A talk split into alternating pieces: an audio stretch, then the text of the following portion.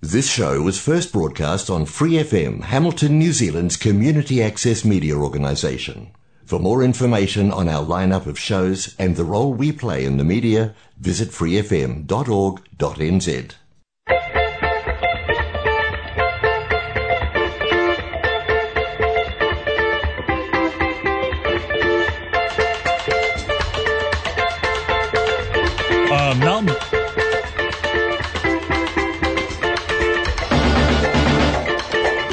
Naumai, Harimai, Kia ora Tanakwe, Free FM 89.0, independent community media. Good afternoon, Bruce Scott, Mel Driscoll. This is Cosmopolitan News and Views. Shortly, we're going to talk about dancing, but we're going to remember a birthday before we get into this today. Jimmy Webb. Does it ring a bell somewhere in your mind from the past? He's the man who wrote MacArthur Park. It was called MacArthur's Park in some versions, Richard Harris and Donna Summer.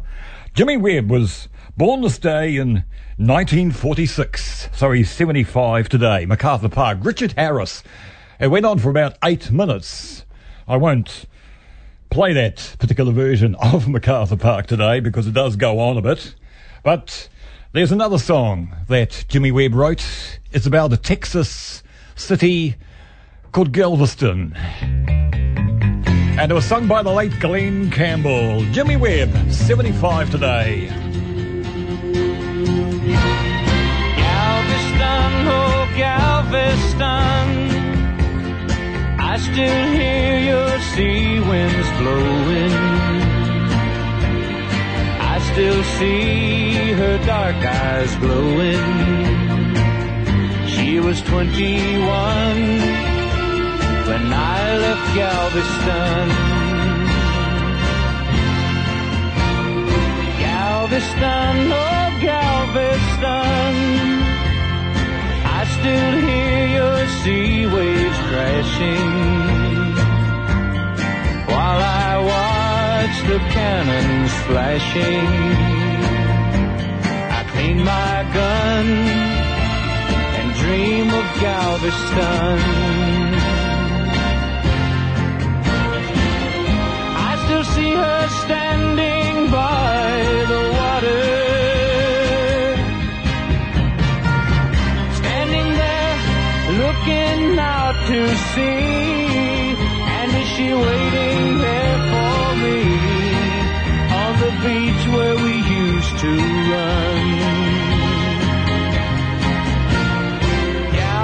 Galveston, oh Galveston,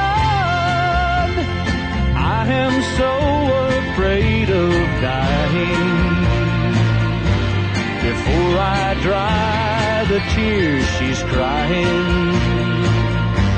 Before I watch your seabirds flying in the sun at Galveston, Galveston.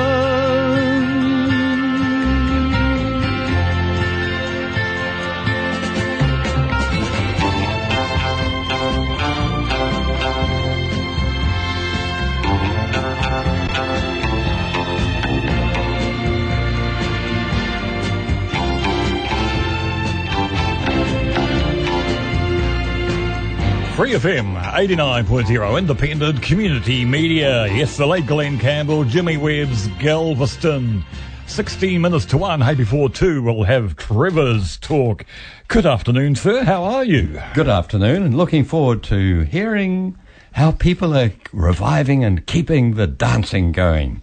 Jim Duguid is president of the Waikato Good Companion Social Club, which he first joined 14 years ago. What were the circumstances then, Jim?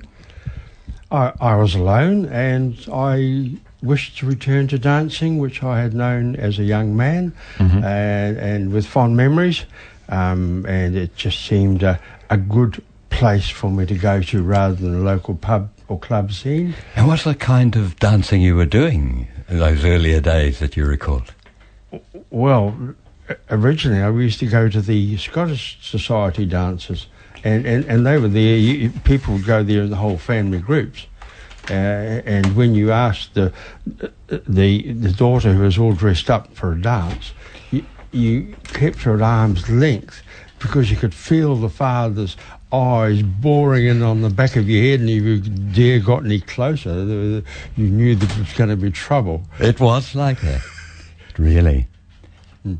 That was when the social control rested with an older generation. Do you Oh, think it's still that way now?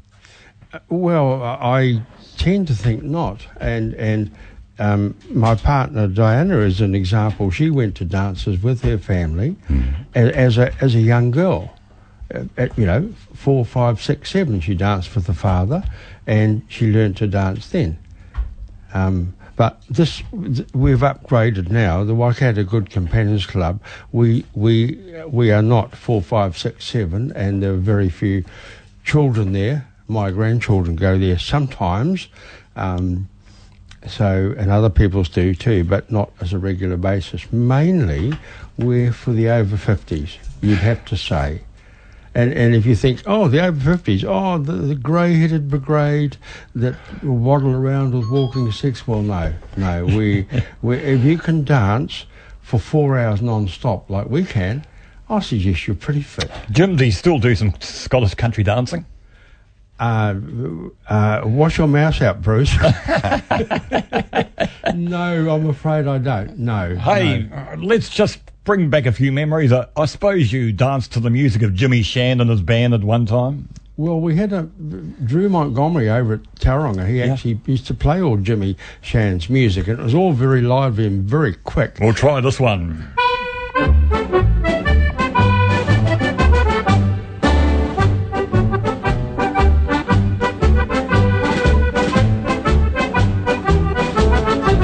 This was the theme to the BBC television show um, The White Heather Club.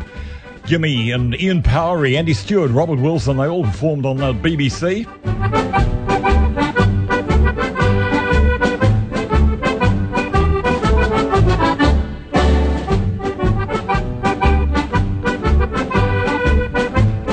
But music and dancing's evolved, Jim, over the last 50 years or so.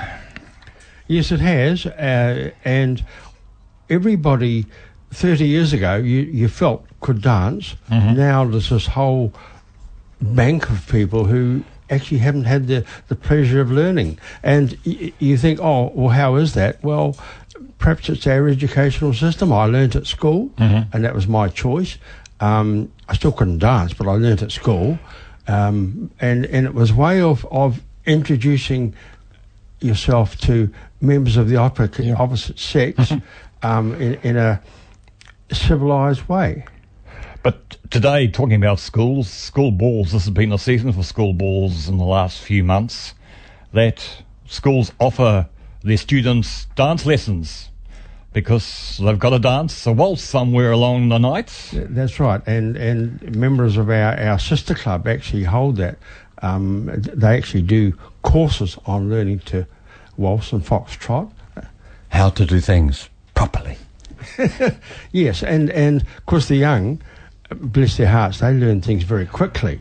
Uh, I may say that us older people, uh, not that I qualify in that area, of course, but um, we take a little bit longer to learn. But but what we do have is time. So, uh, but w- what we find is is that those who come along and discover us, they say, well, well, gee, uh, where have you been?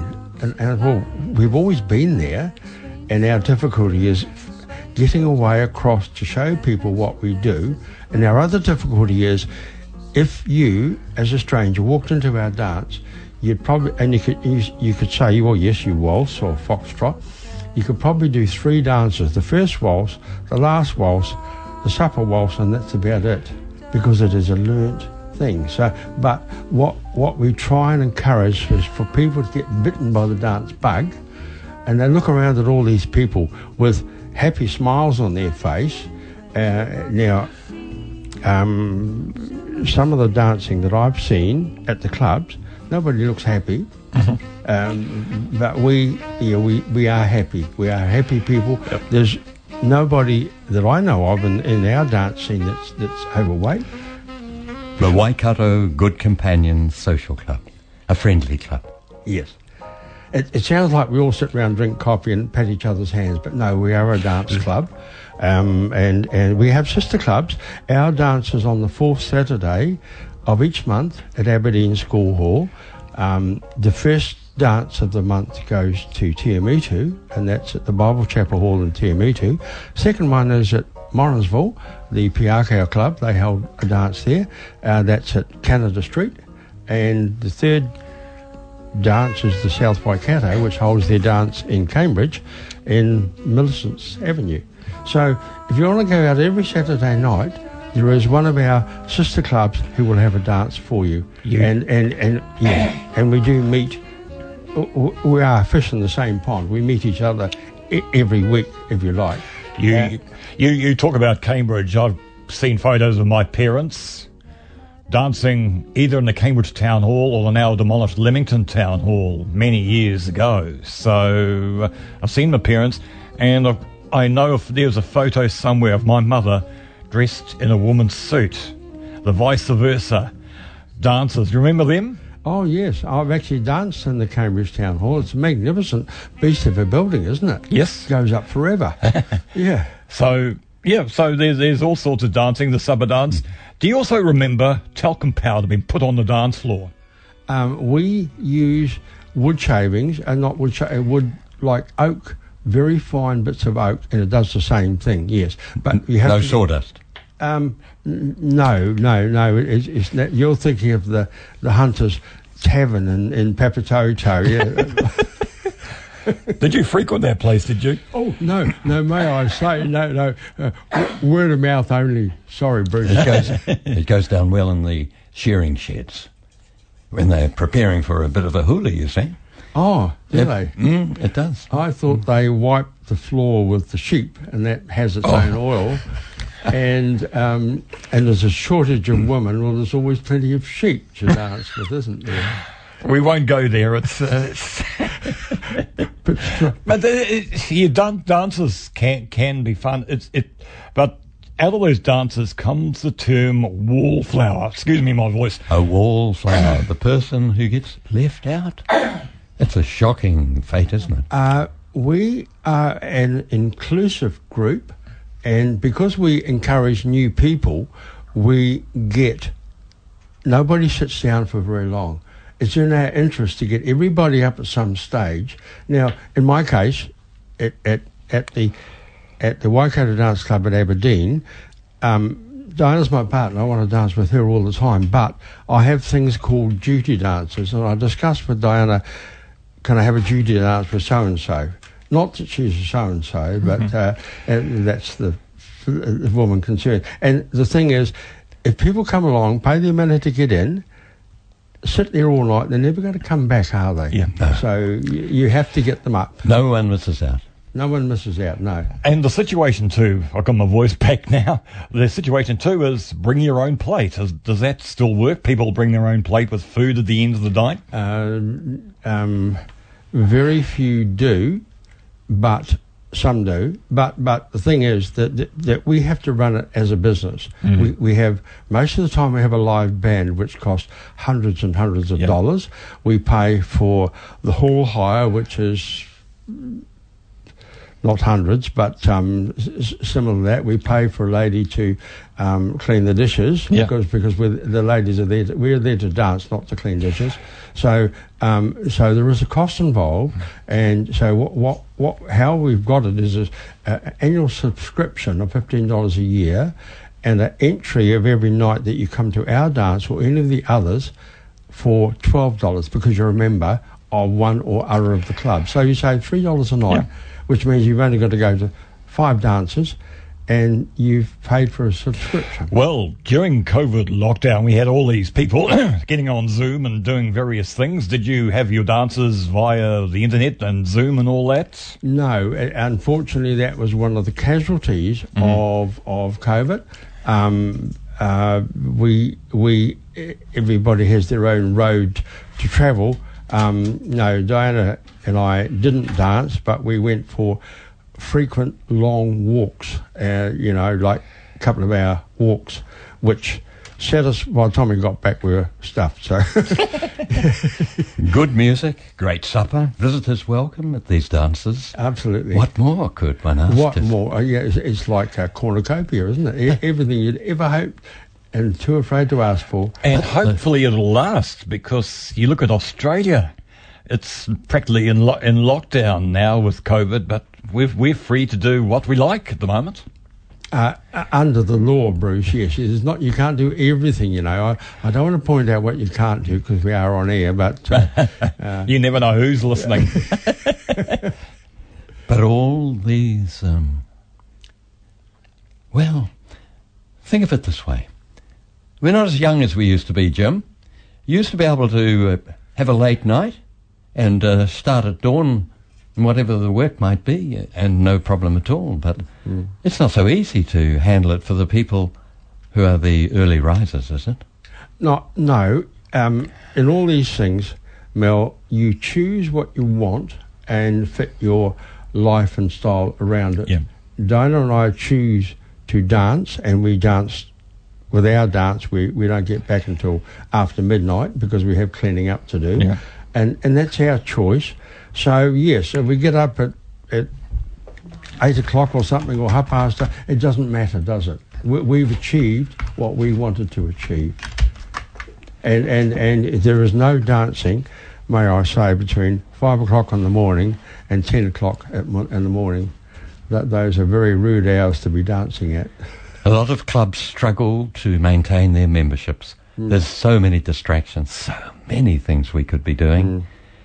You think you have the loyalty of the members? we have a an ongoing concern about our future, and we don't want to beat ourselves up about it. But we know, um, for example, over in Tauranga, two of their clubs have closed down, and yet that's the retirement centre of New Zealand. Half the baby boomers seem to be over there. What are they doing? Walking, walking the royal corgis? I don't know, but they don't dance and that used to be one of the strongest areas because of the high, high uh, influx of re- retirees. But um, who knows what they're doing?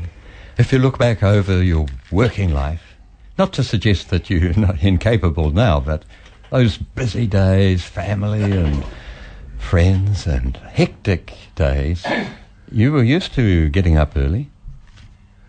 Yes, I, I, I used to getting up. Early. I never liked getting up early. But Uh, Yeah, but you have to. And you took on a profession that uh, requires it. Well, yes, that's right. The earliest I ever got up was half past three. And that is a very rude hour to be awoken. And I had four alarm clocks and two kerosene cans to try and wake me up, and they were all going off in a sequence. And and that, that was that was yeah, and I'd go to bed at half past seven. You know, it Yeah. sounds like something from the Goons. It, it, it was, and and yes, and and uh, you talk about social life. Well, hang on, if, if, if you're on a farm, you you've got no social life. You you go out in the winter time when the cows are dry, Yeah. and that was the time when when when you know farm boys didn't have a didn't have the weekend. That's it. You worked every week. You didn't have a weekend off. You had a holiday Yeah. twice a year. Well, as I said, my late father playing for Hautapu Club Rugby, he he went he played the game in the afternoon and went home to milk the cows. So um, so that was his entertainment for the rest of the day, or played cricket in the in, in the summertime. So yeah, um, yeah. So for you, where was the farm, Jim? Uh, it was at uh, Raglan. mhm. Raglan, sunny Raglan. You, it's like everything else. Everything is a compromise. Um, I Raglan is not the best dairying area. It dries out, and you get the the westerly winds, uh, and the soil is a bit lightish.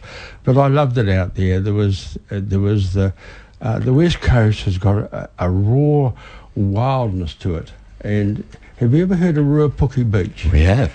Well, I wasn't all that far away from Ruapuke.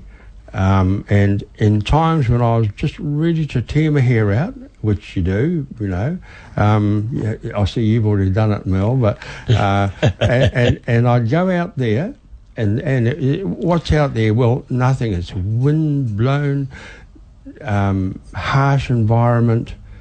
the the sea is there's no wave there. It's all cho- looks like a Yeah. washing machine because there's rocks out from the shore. And I'd come back from there and I'd be like a new man. Yeah. And and um, some people talk about their their is it the Turangawaewae when Yes, you go yeah, and yeah. return? Now now I actually strongly Yeah. strongly believe that um, that there is a place that we can go to revitalise ourselves, and and I was lucky enough to find that within about ten miles where I was. So yeah, I haven't been to Raglan for a while, but does it still have its town hall? uh, yes, it's yeah. It's probably not painted pink now, which is which is a mercy. Because it's a bohemian t- community out in Raglan Ryder these days. And of course, before the deviation, it was like the Wild West trying to get out there and coming back. The roads were rough, wasn't it? Yes, the roads are, are rough, and uh, uh, and and the drivers are even rougher. they, the, the deviation, you you you you you drove that road with caution because some people thought, well, there's not all that much traffic here. We're just going to cut every corner, and they would. And if you were just in front of them, you you that was that was it. Good night, nurse. So yeah, you were a very careful driver. And of course, you had the one lane Kopu Bridge too to get, get around too. It's over Thames there. well, that's another area. yes. When you um, went there first, those might have been the days before the surface and before the, the Kontiki fishing uh, apparatus. Things have changed over the years. Well, yes, um, yeah. I I- think Raglan is one of the nicest areas there are, and uh, if you talk to the people in Hamilton, they say, "Oh, it's got black sand." Well, the sea is just as good, in fact, better than most of the beaches Yep. around. There are a lot less people. Yep. Um, I always thought that I'd retire to to the Mount, and my fir- and I love swimming. So my first swimming there was at Omanu, until there was hundreds of people in the water. Then I shifted down to um, Papamoa. And when you catch a catch a wave, you look up there between you and the shore is about 300 people. So you shut your eyes, put your hands out, and the fist, and away you go. And you manage to avoid everybody. You hope, but that's unpleasant. That's that's not that's not how I want it to be. Well, of course, I've got history with Raglan, having been there as a kid. Doctor sent me to get some sea air, and Raglan was the Raglan was the nearest place. So it's it's good for the environment, good for your body, and good for your health too.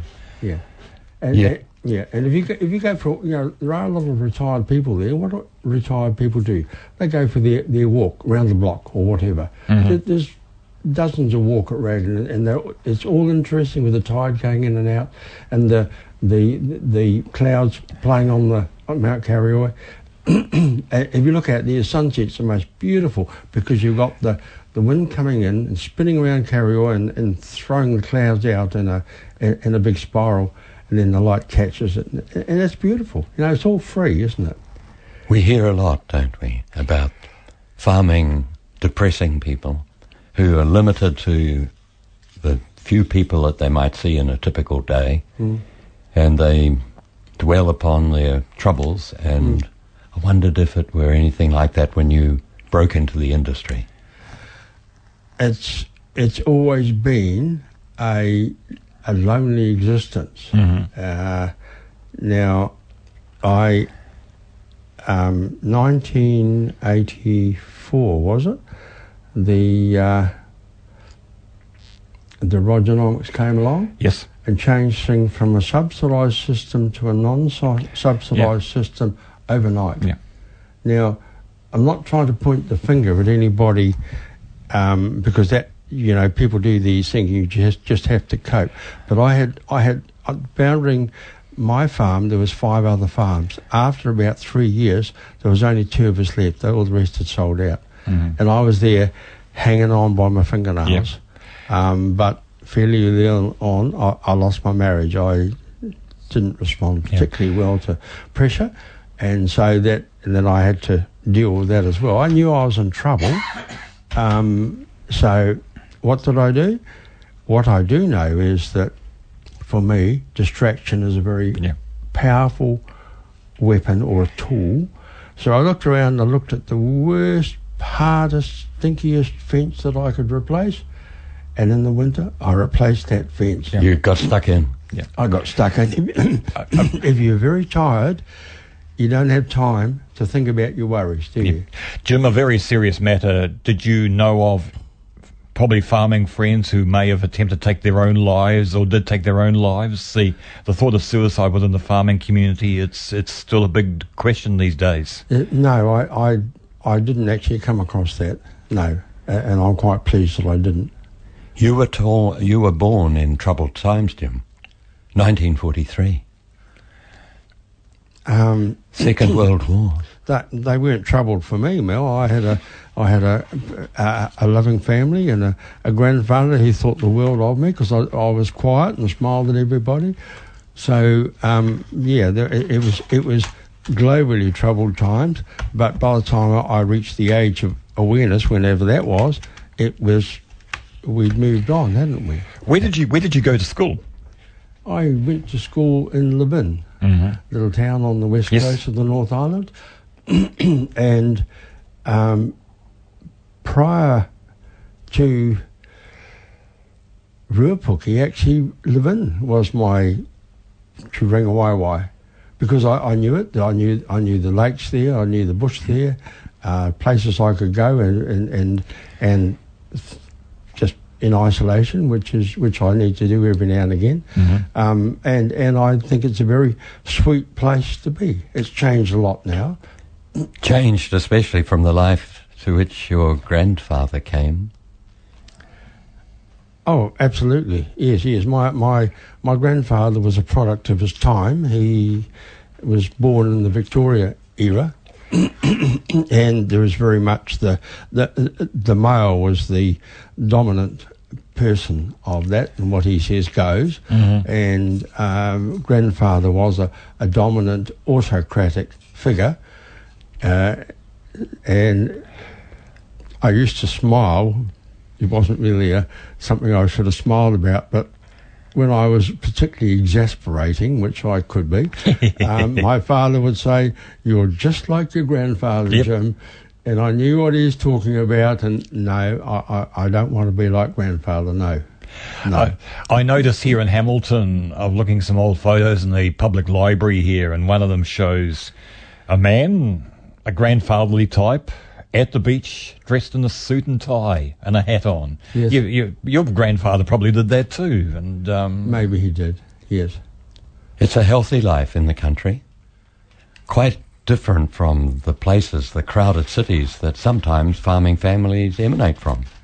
Um, when you're talking about uh, a healthy life, are you talking about all the gallons of 245-T that I've sprayed, wearing a pair of shorts and, and plastic sandals and a sun hat?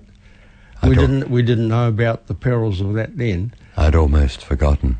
Yeah. But there were industrial hazards in all directions once. Oh yes, yeah, ab- absolutely yes, yeah. Farming was one of the main reasons why young people died, followed closely by um, forestry yeah, and then fisheries years ago, and and um, we've all had to put up with ice, but no, that's been absolutely essential.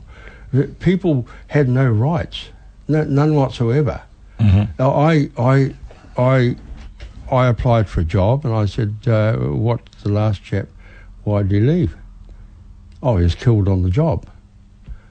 So it it was a job that I reckon I, you know I could learn a lot from. So I wanted it, but gee, I was very careful. Yeah. Some of it was in ignorance. In the industrial cities, the great cities of the Industrial Revolution, Glasgow, for instance, it was an unhealthy environment to work in. Oh, absolutely. But people have to go where where the work is. Uh, uh, you mentioned Glasgow. My father came from there, and his he had chest bronchial problems since you know from a young age, and and and in the end he had to leave. But the, the men died of died of um, you know the all the metal, the heavy metal in the air from all the, the ship workers at, Clyde, ship ship building at Clyde. The women, you think, oh, they would be right. No, they worked in, in the linoleum factory and they died even quicker than their men. The chemicals. Oh, yeah, that it, it gave off a chemical poison and they all lived in it. Glasgow, a very political town, because I've read the um, history with Billy Connolly actually, because he was a shipyard worker before he became famous comedian, singer, actor, etc., etc. And he tells he tells the stories of strikes on Clydeside, etc., etc. It was a very political time. Yes, well, uh, I'm afraid I'm I'm not all that wonderfully keen on strike. As a, as a farmer, I ended up as a farm worker. I ended up having to feed about 50 bobby calves at one stage, and my favourite person was certainly not the freezing freezing worker then. Do you think there's a future in farming, given the concerns over the environmental damage, the gases?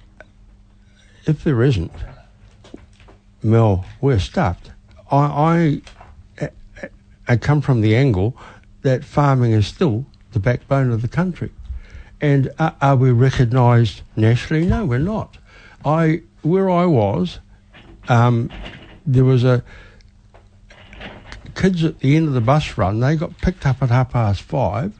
Five-year-olds, bus to school because the local school had closed down. Bus to school. They were first on and they were last off. So they got back at half past six. For a five-year-old, that's horrendous. Are, are they going to be the Rockefeller of tomorrow? Are they going to be the, the Einstein? No, they're, they're, they're, they're stuffed before they start, just about. I, I, know that feeling, being picked up by a school bus, but first having to bike about three miles from the farm out in Kaipaki through to uh, the crossroads in Cambridge there and picked up in the morning and then come back in the afternoon. It, it, it is a long day for not only five year olds, but teens like me and other friends who had to mm. bike the because the bus didn't come down our down our road. Yeah. So mm. W- One of the things now is that is the country has and it needs to have internet. So that's one of the great saving graces Yeah. now, and this is a comparatively recent thing. And this this this you know I mean my my heart goes out to um, where did they have floods at Rakaia. Mm-hmm. You know, you look there. That's not a farm. That's a gravel pit. Yeah. When when will it be a farm? Uh, I don't know. No, Yeah. ama- no amount of money or will or effort will turn that place into a farm in within five years, and it and it, it it's a different farming is a balancing act, yeah, and nobody wants to um, pollute any. You know that that's a no no. yeah. Um, but it's very simple to point at a section and say, oh, it's all their fault. Another major thing we have to talk about is power. Did your power go off the other night when we had the big, the big fight between politicians and power suppliers? Did your power go off? Uh, no, but we might have been in New Plymouth. So.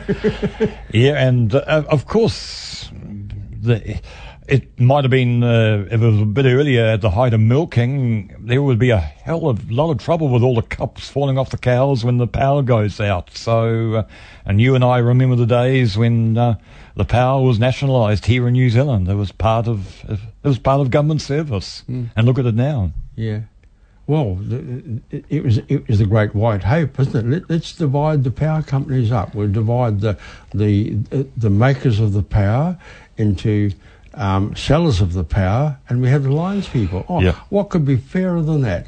So, Contact Energy, who's who owned um, all around um, Ranga, Rangipo, all round all that area they were supposed to sell out. Somehow or other it slipped through their fingers and they've still got it. Yeah. And there's there's Trust Power who own all the um, you know, all the the, re, the the stuff in behind Yep. uh, Falls Road. They they own all that. So they were a, they were a not only were they an on seller, but they were also a supplier. Yeah. And they've still got Yeah. it. You know, I, I don't object to that, but it was sold Yeah. as a as a as a splitting it up, and then and then, well, I used well, and, and then the lines company. So it it seems to it's everybody seems to be wanting to make their own little pile and make their own little empire out of what they've got. And and the fight, of course, to get a component of the Huntly Power Station fired up ten hours. They should have been ready for this. It, it may happen again. You never know. It's yeah, the Huntly one's a difficult one. Just yes, ten hours is probably a reasonable time. I, I, I really don't know. And remember this name, Max Bradford. He's the man who did the uh, he did the power reforms. So uh, they're all blaming him now. So Oh uh, dear. What? What? I, I haven't been past Huntly for a while, but uh, I'm sure there's a sign there saying uh, light blue touch paper and stand well clear. yeah, it's like the Decker sign out in Huntly too. You mention about everyone trying to build up into an empire, but actually, that's what motivates a capitalist society. That's what we need people who, who want to make much of little. Uh, well, yes, and and I, I do agree with with the way you've said it. What I was thinking specifically, as an example, someone's going to throw windows in my throw bricks through my windows over this. No, no. But you see, the the county council and the regional council used to be combined, and the regional council said, "Ah, we we're we're thinking of splitting up." And everybody said, "Oh, that's just a means to get more money." out Oh, oh no, oh no, no, no. We we we we're just going to go and sit in a corner somewhere and just just be nice and make marshmallows or whatever else we do. Um, okay, so then they they split up. One of the first things they did was built that one of the biggest places in Hamilton, overlooking the lake, overlooking the river. Yeah. So th- there was their. Not only they going to build an empire, but they had the castle to prove it. Well, they've, they've built their empire because their new headquarters is just down the road from where we're sitting right at this moment, and it's it's lit up like you should see it at night. It's all lit up, all the lights are going, and um, so yes, no, they've both the regional council and Hamilton City Council are practically neighbours. They can see each other now. Gosh, eh? Is that we live in enlightened times, don't we? With the lights on. Are the lights on? But is there anybody there? I begin to wonder sometimes. Um, yeah, no, this this this city never sleeps, and um, Well, you know how to live it up with uh, Diana. You patronise the dancers. You're away every Saturday night, but a local dance on the fourth Saturday of each month. Oh, oh, that. And because we're greedy people, we dance more than that too. We dance on Tuesday night in Otorohanga. Um, Monday night, sometimes we go to Cambridge. Um, Friday night, we go to Te Awamutu. And Saturday night, we go to our af- aforementioned dances. So, so we have a fair lash at it. And we do get to stay home to pat the cat and, and do other things um, during the rest of the day. and and relax your sore feet. So, well, no, well, the sore feet are, by the time we wake up, you know, we, we are used to it. And we, while we dance frenetically sometimes, if we're a bit off colour, no, we, we, we dance um, less frenetically. But because we, I'm, I'm the president, I have to lead by example. Oh, of course. So, Naturally. and- and I- Churchill did. Well, that's right. Look where it got it. Oh, yes, well, yes. We won't mention his name today because it's been in the news in a certain beehive parliament this week. So, um, but Oh, yeah, Well, we can think of you on Saturday nights. Good music, great supper. Visitors are welcome. yes. People might be a, a little apprehensive, especially if they would be going uh, along alone, Mm. uh, to talk to someone maybe before.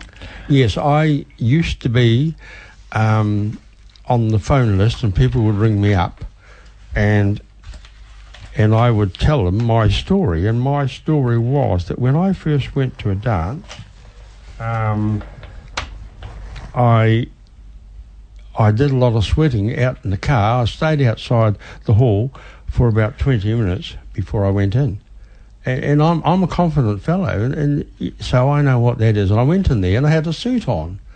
Well, I walked in the door, as you do. The dance finished, and everybody sat down. So there I was at the door in my suit.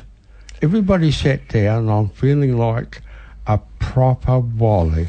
What do I do? Yep. Anyway, so, chap, the president of the day came over and said, "Oh, he says, I'll find you a seat, Jim." Because I introduced myself. And being being man, uh, being a man, and knowing everything, I said, "No, no, she's right. Yeah, it'll be right.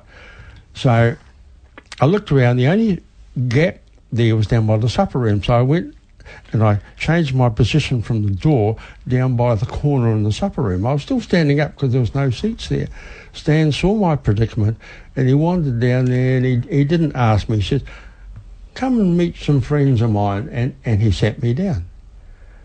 And that's, that's, that's one of the reasons why I became president because I thought, well, how, how good was that that this chap reached out and, and, and put me at ease. Yeah. In It's the also meantime, when Yep. I was standing up there, I was promptly nicknamed the Undertaker. so I had to live that down for a while. Oh, But anyway, my my telephone number, if you're interested, is 027 532 5691. Um, uh, I can give you an email address, but I'm more immediate if you contact me. My name is Jim, and yes, there are people who, who are recently bereaved or, or for whatever reason they want to chance their arm and come out again. We will look after them if they if they're nervous about um, going out after after the dance. One of the committee members or two will go out to the car with them, make sure they're Yep. all right. It's in our interest to look after them from go to one. or, or, or pick them up too, Jim, from their homes and bring them into the dance. That that has been done, um, and and because the dancers are at Morrinsville, we have we've suggested that an amount be paid to the car driver for the for the travelling because cars aren't cheap. Yep. And what we found was people on the committee were put upon, oh yeah, you're on the committee, therefore you should take us, and we would, but when you go all around town, pick up Yeah. five different people. There's an hour gone, and so we thought it'd be fairer to point out that there's a charge and everybody pays the driver. Yep. And, and of course, uh, repeat your phone number because if you're not home, you're out somewhere, your partner will take a message like they did in the old days. I have, I have. Would you believe the technology that on my phone that actually has a message uh, uh, machine on it? So, Oh. uh, yeah, but it, uh, it's it, my telephone number is 027 532 5691. I can I can probably feel that your cell phone is ringing right now, and you'll, it'll ring when they listen to the podcast of this particular show next week. Oh, so, yes, uh, I could be inundated by hundreds. Yes, yeah. And that number again? hundreds. The number of your telephone. Oh, okay. 027 037 027 027 532 532 5691. 5691. Well, thank you, Jim Duguid, President of the Waikato Good Companions Social Club. oh, we'll have to we'll have to get you back for another interview uh, in uh, later in the year, but. And the next interv- uh, dance at the Aberdeen Drive School Hall, Aberdeen School Hall, will be on August the 28th. Oh, very good. Half past seven. You'll be there. We'll see you there, Mel. Uh, hope for, well, well, we'll see what happens. But we've all got Scottish connections, and oh, we're just getting some information. Diane has announced it. It's the Spring Ball. Oh, that makes it even more special. and, so we- and we're all very friendly and we'll look after you, I promise. you'll live down that label of being the Undertaker and be called Twinkle Toes instead, Jim. That's right. Mm. yeah. Anyway, as I was saying, we've all got Scottish connections, and think Aberdeen, think Kenneth McKellar, think about the Saturday dance. This is the late Kenneth McKellar. When the week has gone and your work is done, and maybe you're out for a wee bit of fun, and I'll tell you where you like it to tear with the crowd at the Saturday dance. There's lassies galore and maybe some more. I say, but you man, you just can't ignore. So we'll hook and roll and take to the floor with the crowd at the Saturday dance. I'll always like the Saturday dance for the friends that find at the Saturday dance. If you've time to spare, I'll always be there. So we'll meet at the Saturday dance.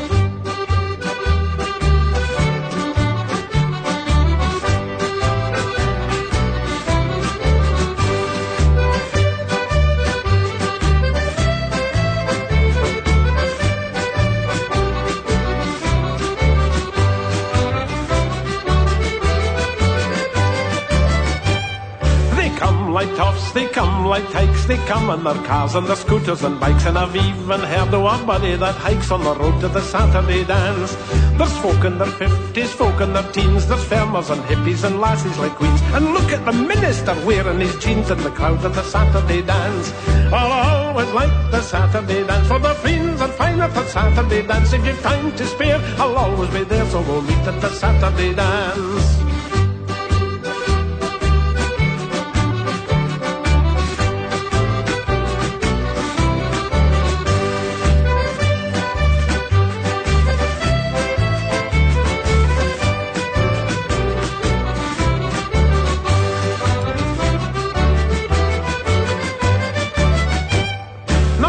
Your lass and off you go. The music is grand and your blood is aglow. But the look in your eye, it's easy to know you'll be back at the Saturday dance. And when you hear her whisper your name and say that she'd love you to walk her back home, you'll be glad you were asked and glad that you came for the fun of the Saturday dance. Oh, I'll always like the Saturday dance for the fiends that fine at the Saturday dance. If you've time to spare, I'll always be there, so we'll meet at the Saturday. Meet at the Saturday dance. Free FM 89.0 independent community media. That is the Saturday dance, the late Kenneth McKellar. It is 126. Shortly we'll pay tribute to Hamilton Boys uh, High School and Hamilton Girls High School. Their production of We Will Rock You ended last night and we heard a lot of music coming out of Girls High in the last few weeks. Mel, it's uh, time for our next guest. One of the directors of Hamilton Book Month is Gail Pittaway. Keeping us in touch, you do, Gail. Thanks for serving the needs of people who never knew what they were missing in the world of books. Thank you very much, chaps. Lovely to talk to you again. I'm just sitting outside an event that's about to start, so I haven't got long to talk today. But Melissa Guyon is um, going to be talking about the several books that she has produced under several um, nom de plume pseudonyms, and that she has self-published as well, and achieved great success um, over time with these. So um, that is about to kick off any minute. So, and then this week we've got a big um, wine writers speaking at um, now the Wintec Atrium, and they're going to be talking about um, their favourite wines, but also these are people Michael Cooper, Bob Campbell, Yvonne Lorkin, and um, Joelle Thomson, who all publish and broadcast um, their wine writing and are all very well known and famous. They're each going to be talking about their favourite wines and also going to be sharing two of them with us. I think wine's under $35. I think that's kind of keeping it real. and then we've got um, a literary function at the Meteor, their regular literary salon is being put over to um, a conversation for book month. So there's a play that's been playing on at um, 6.30 there this week, Tuesday, Wednesday, Thursday by Linda Shan, Shanwei Earl. Um, it's called Shu Wei, and it's um, um, you know I think she works very much on the stories of Chinese immigrants to New Zealand. And then there's going to be a conversation between her and acclaimed New Zealand writer Paula Morris, hosted by um, Alice Te Punga Somerville. But what it, does it mean to be a New Zealander, let alone a New Zealand writer? Well, the highlight of the, the highlight of the week will be with uh, Witi Ihimaera at the Atrium. That is on the 23rd this week coming. Well, that's the week, the following week. Oh, that's the following might week. Talk Oh. about that next week. Yeah. We mustn't steal your thunder. No, no, please don't steal my thunder. So is that all right for this week, chaps? And um, look forward to speculative fiction. Hey, um, for that I- I- uh, in the workshop next week. I, I think I have to publicise this. There's a book sale on at the Central Library at the moment. They're down the back on level one and they're selling some old books, so you might get a few bargains. And I've seen. Yes, through- I think they might have finished yesterday. But, Oh uh, well, I don't know hey, it, they're- it looked like a great event. I didn't buy any books myself, but yeah, I saw. no, I got, I got a few. Don't you worry. Oh, trust you, okay, Gail. guys, nice Hey, talking to hey, you. it's- it's a to you pleasure. Thank you very now. much. Okay, Very then. good. Bye. Bye. Goodbye. Bye. I just better give you the COVID 19 update. You've been waiting for this right at this present moment. New cases reported in the last 48 hours is six. This is in MIQ. Uh, there are no, there are six new cases. One previously reported case has been reclassified. It gives a total net cha- uh, net change of five cases. At the border, there's 39. In the community, it is zero at the moment. That's the latest information. Well, I mentioned a couple of minutes earlier that the Hamilton Girls High School, Hamilton Boys High School production of We Will Rock You, Ben Elton and Queen ended last night. And um, my housemates tell me they heard a few vo- vo- um, a few voice verses of Bohemian Rhapsody, but this is the song that this production of We Will Rock You is based on.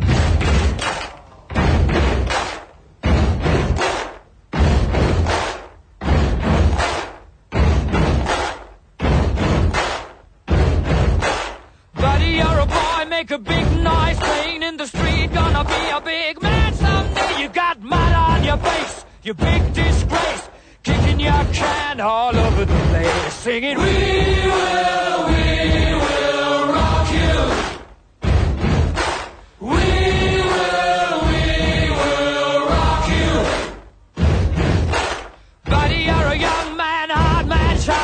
shouting in the street. You're gonna take on the world someday. You got blood on your face, a big disgrace, waving your banner all over the place. We will, we will rock you. Sing it now. We will, we will rock you. Buddy, you're an old man, poor man, pleading with your eyes, gonna make you zombie someday. You got Somebody better put your bag into your place. We will, we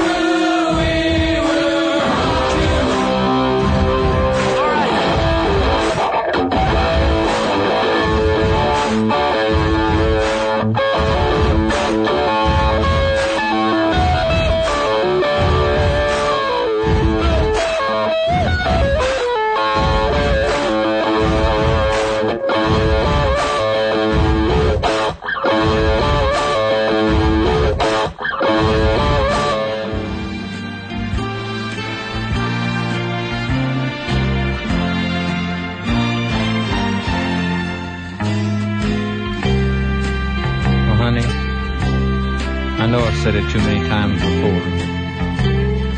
I said I'd never say it again. I guess I should say anything at all, since you're supposed to belong to him. But I just can't let you go without telling you just how much I love you. So that is why I'm gonna say it one more time. Honey, come back. I just can't stand each lonely day's a little bit longer than the last time I held you. Seems like a hundred years ago. Back to his arms and never know the joy of love that used to taste like honey. Come back where you belong to only me.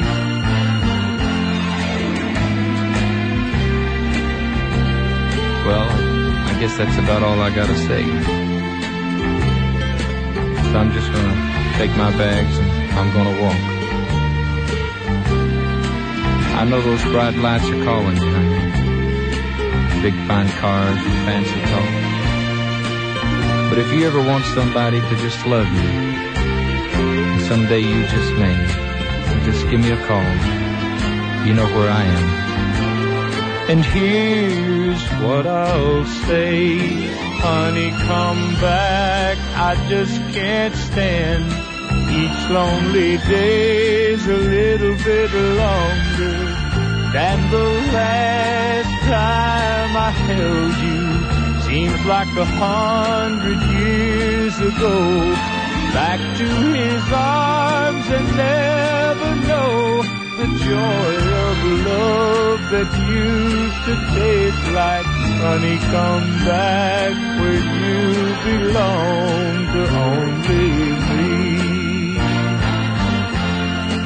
Honey, come back where you belong to only me. Honey, come back where you belong to only me. Free FM 89.0 independent community media. This is Cosmopolitan News and Views, and that is Honey Come Back, the Jim Webb song. It's Jimmy Webb's birthday today. He's 75. Well, of course, if you were. If you went at dances, you were watching television in the 60s. One of the great moments of UK television back in the 60s. Stand by for action.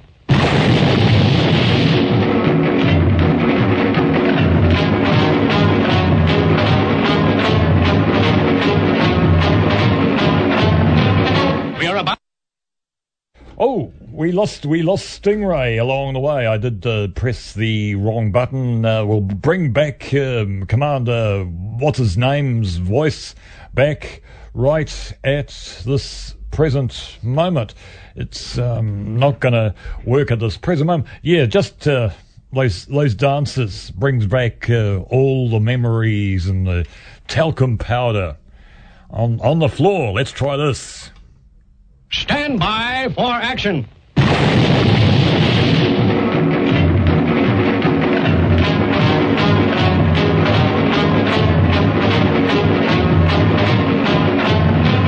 We are about to launch Stingray.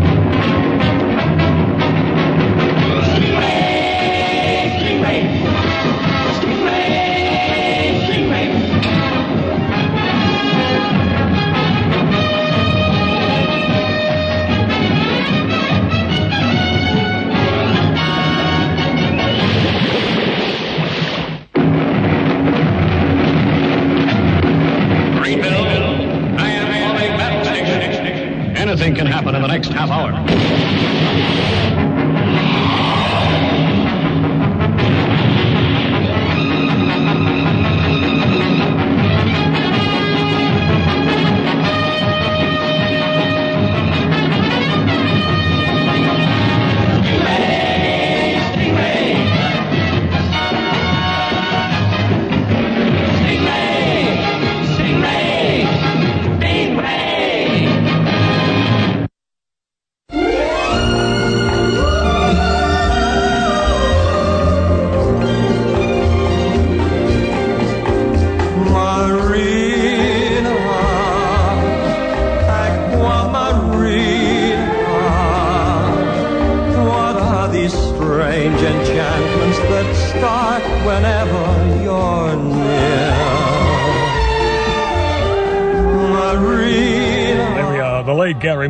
Free FM 89.0 independent community media. That is Aqua Marina, the entitles to the Stingray. We've got another guest, Mel. It's a story. It sometimes happens that good comes from bad. When things look like they're almost at an end, suddenly there's a new lease of life. An example comes from the United States. In recently, the discovery of a foundling in a drawer. A foundling being a baby abandoned and of unknown parentage. This baby had been left inside a drawer in an alleyway in Chicago. A passerby, just hours before refuse collectors were to come to remove the old furniture, the boy, less than a week old, was found just after eight in the morning in a set of drawers piled up next to some rubbish bins. The woman who found him said she had gone to look at the metal handles on the drawers, thinking she might be able to recycle them. A rosary was wrapped around the baby, and his mouth was full of vomit. She administered first aid until paramedics came. She told the television station that the boy would be taken to a children's hospital where he was said to be in good health.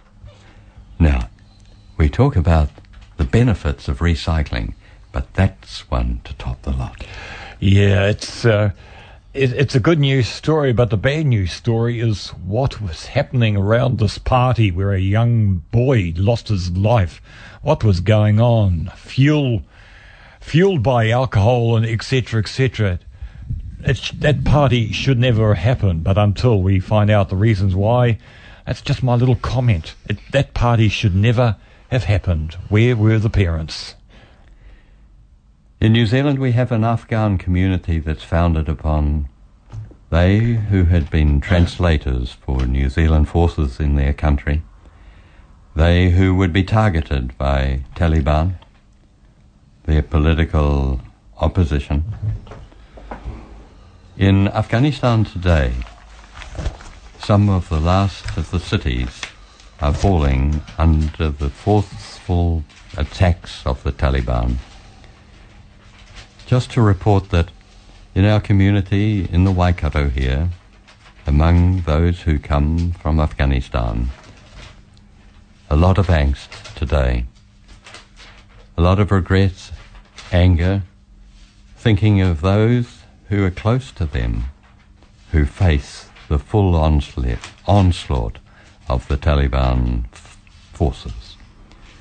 It's almost inevitable that a country like ours in New Zealand will be called upon to help resettle even many more of the Afghan population who are f- afraid and have a genuine fear of persecution should they remain in Afghanistan. Let's hope that our community will welcome them as we did those who already arrived. Well, of course, another major story around Hamilton is the amount of ram raids that are going on in the city, and um, the police commander in this area, Andrea Macbeth, has spoken out in a newspaper article this morning. I forgot to bring the newspaper with me, but Andrea Macbeth has spoken out about that in an article in uh, the Herald on Sunday. So look for it in today's uh, newspaper. Yeah, it's she's been out on patrol at the time when all these calls have come in. And I've met Miss Macbeth as she was a former police prosecutor and uh, she's now the area commander in this city. Coming up, still got Trevor to come. It's uh, 19 minutes to 2 o'clock. If you feel like a dance around the kitchen right at this moment, do it with Paul Mauriat and his orchestra, Love is Blue.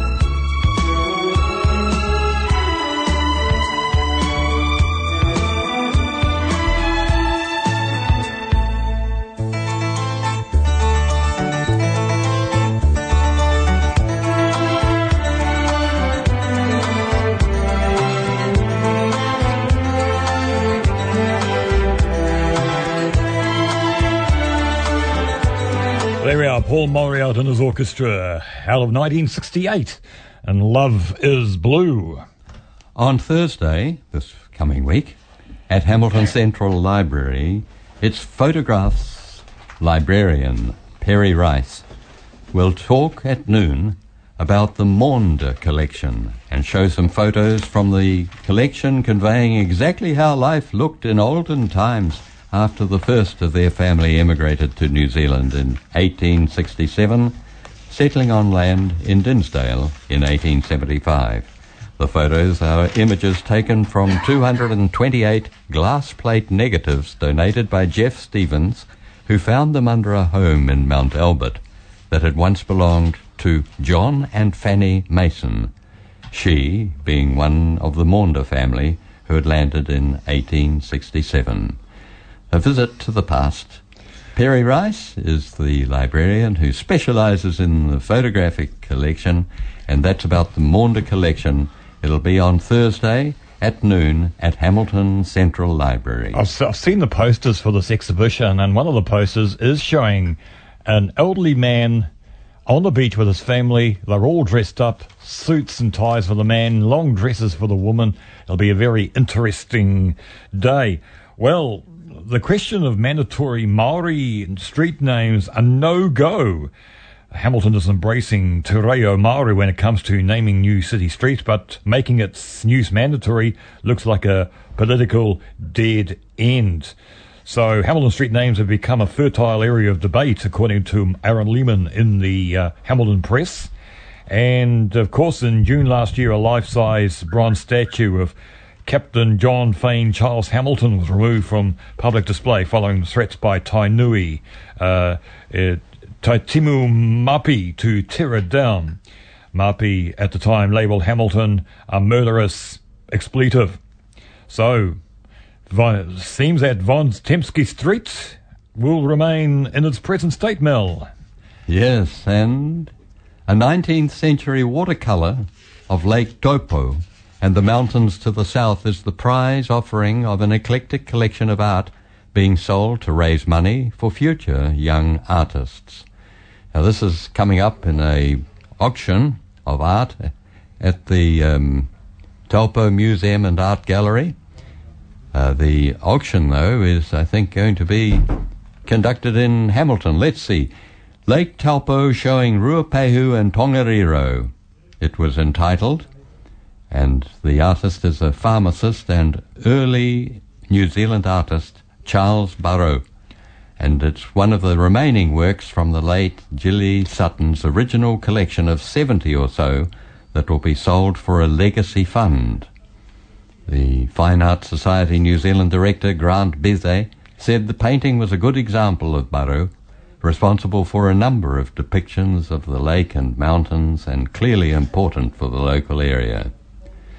So, Diane Campbell of the gallery down there was also hoping that the painting, which will be auctioned at the Waikato Art Auction on September the 20th, would return to the town. Taupo, that is. We've just been talking about these ram raids. I found the article that's in the Hamilton Press of August 11th. Kirsty Lawrence. Braid Road in Hamilton, blue barrels filled with water can be seen blocking the shop fronts from view with one landlord hoping this will uh, not be enough to stop ram raids. The drums appeared on Friday. Hamilton City Area Commander Andrea Macbeth said there had been an increase in stolen vehicles and offending linked to that, like ram raids and burglaries. A dedicated task force has been set up to target these crimes, and Macbeth said there had been um, visiting affected businesses to give them crime prevention tips. We'll keep you informed on this over the next few weeks. But um, coming up, I believe our next correspondent, Trevor's going to talk about the TV guide. I, Am I? Who said that? well, I heard, I heard a little birdie say you're going to talk about TV. Today. No, no, no. Well, I can't really say that because I haven't got the real facts to go on air about it. Trevor's talk. Oh, thank you. Yeah. uh, and I was going to talk about something a bit more in depth. Uh, this planet is on on the news is on red alert. Well, that's not news to me. It's been on red alert for a long time, in my opinion, because of the global warming. It's over 40 degrees and over in Europe in summertime there, and it's climbing up higher and higher. Probably getting in the mid 40s within the next 50 years, I think. So, what's going to be done about it? Now, they're going to have seminars, conferences, and summit meetings and that, and all these leaders get together and they say all the right words, and then they go back to their own country and carry on as normal. The trouble is, is what's causing all this is carbon monoxide and uh, coal burning in particular, mainly in countries like uh, China is the worst offender in the world, followed by India and the United States. But how else can we supply energy for the ever increasing human population, bordering eight, 8 billion people? Well, maybe it's the sun. Well, we've got, uh, we've got wind turbines and solar panels on roofs. But we've got to go a bit further because not many people know this. The amount of energy comes from the sun could power the whole world and all energy sources in 20 minutes for a whole year. That's a huge amount of energy. Also, when you look at the oceans, the power of the ocean can toss a, a 200,000 ton ship around as if it's a toy boat in a bath. That's a huge amount of energy there. Could we harness that? Who knows? Maybe not. But uh, the potential could be there if scientists look at those sort of avenues to save the planet. And I think another factor is population should be kept down. I think the ideal population for the world would be about, my opinion, about two and a half billion people. And that would be a sustainable population. And people say, oh, if you have no family, no, who's going to do all the jobs in the future? Well, technology is taking care of that. Everything's computerized. You don't need huge workforces anymore in the future. So I think instead of having a family when you get married, have a pet instead, and probably cost you a lot less heartache in many cases. So there's one way of, of solving the world problems as far as energy goes. You talk about pets. There's a place in town here that has pets. I won't name the place, but I've heard that it's hard to get a budgie these days out of this place. It's hard to get a cat out of this place. So um, I won't name the place because uh, you know the libel laws in, in, this country. So Maybe the people aren't prepared to pay the money. oh, I, I, I think it comes down to pet care and but oh, I, yeah, they do interview people before they let them have the pet. Yeah, and and of course, uh, I heard my colleagues yesterday on another show Saturday, think linking global warming etc. to Dante's Inferno. You know that painting uh, very well. Oh, I have heard of it uh, uh, uh, as such, but uh, it's quite true. I mean, it's getting into 43, 44 over in Italy and places like that. Uh, I mean, it's getting worse, this global warming. It's not improving or stabilising. And, you know, next thing we begin up towards 50, it won't be survivable. Did you did your power go off the other night? No, it didn't. I know it did in the South Island. Yep. Uh, but uh, I'm not that I know. I was up reasonably late watching TV. Uh, could have gone off in the early hours of the morning, maybe. Yeah, yeah. The political uh, fallout is ongoing, and um, yeah, and of course another fallout today is one of the owners, shareholders in Wellington Rugby has resigned because of alleged racist comments he made. So um, it's all go, been all go in the last uh, few hours. Yeah, well, this is it. I mean, freedom of speech and racism is a fine line in this modern age. Hey, it's uh, seven minutes to two. We'll be back in a moment, but um, it began broadcasting in 1960, around Christmas 1960, and is still going to these days. Coronation Street. This is the original theme music.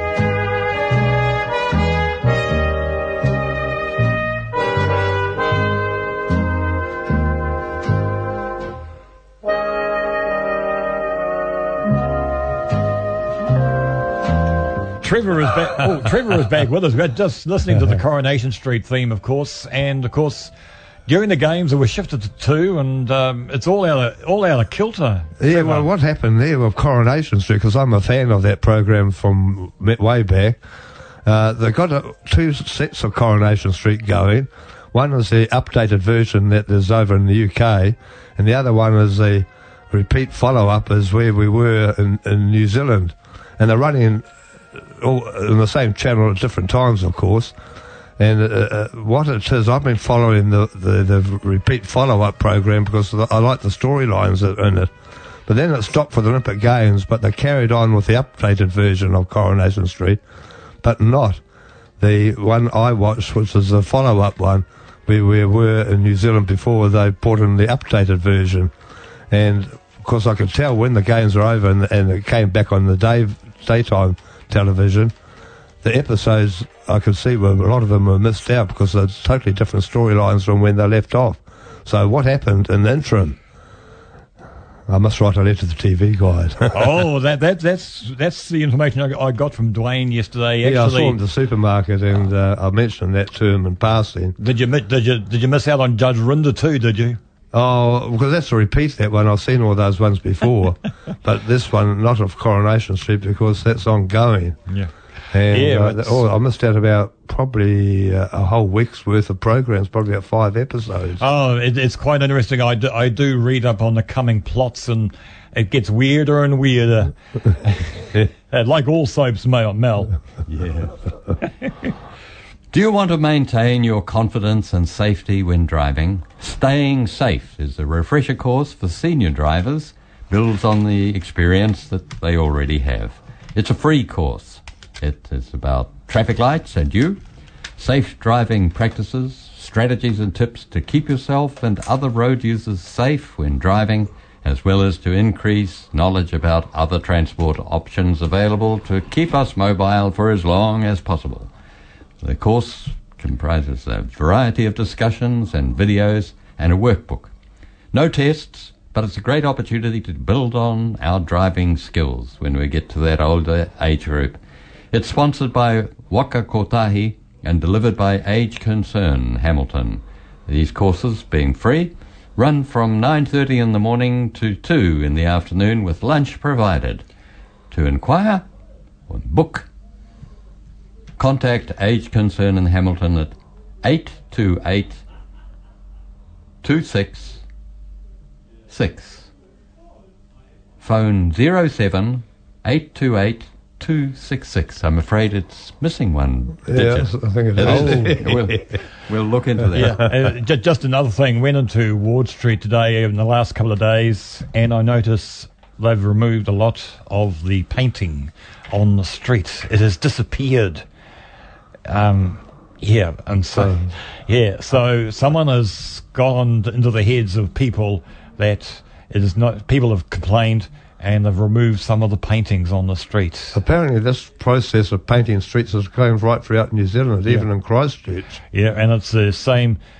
Yeah, but uh, they've got to start cleaning up the streets. This this city is filthy after Saturday night. Going past Burger King this morning, Ev, the rubbish tin's full, etc., etc. That's that's it for this week. Mel, thank you for your company again. like to correct the phone number here. We do have Age Concerns number, and it's in Hamilton, and the number being being oh dear, here we are eight three eight double two double six.